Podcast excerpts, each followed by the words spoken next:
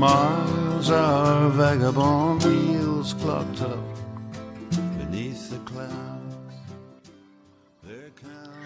Hi, everybody. Welcome back to 英语口语每天学. I'm your friend Ben. So today is Saturday. Happy weekend. Today we are going to learn another new slang that is "eat my hat." Eat my hat. 吃掉我的帽子。What does that mean? In English, it means having confidence in a specific outcome or being almost sure about something.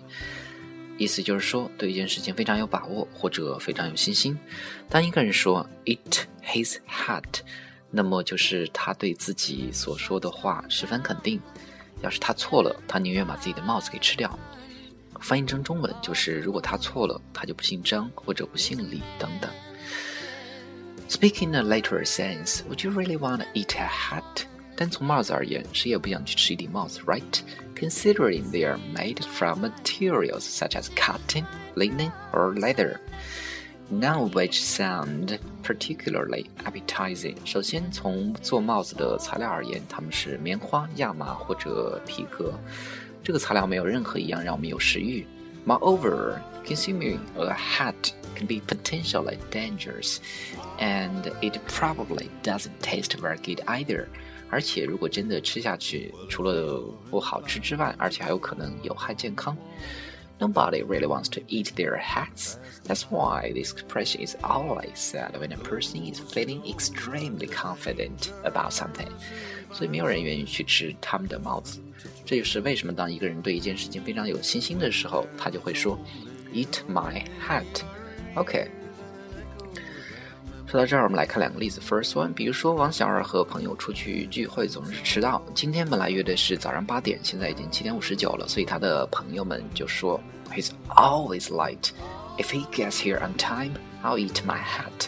他总是迟到，如果他今天准时到这儿，那么我把我的脑袋给你。He's always late. If he gets here on time, I'll eat my hat. OK，我们再来看第二个例子。又比如说，王小二最近手头很紧啊，所以准备卖掉他开了三十年的 QQ 来换一些钱。买家来看车，于是王小二对自己的车非常有自信啊，他就说：“If this car gives you any trouble, I'll eat my hat。”如果辆这辆车有任何毛病，那么我就不姓王。If this car gives you any trouble, I'll eat my hat. Okay, guys, so today we have learned eat one's hat, which means someone is very confident about what they are saying. So that's all for today. Thank you very much. See you next time.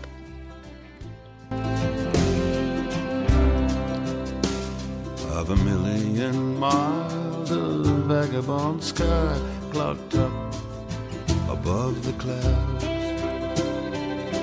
Still your man for the roaming, for as long as there's room.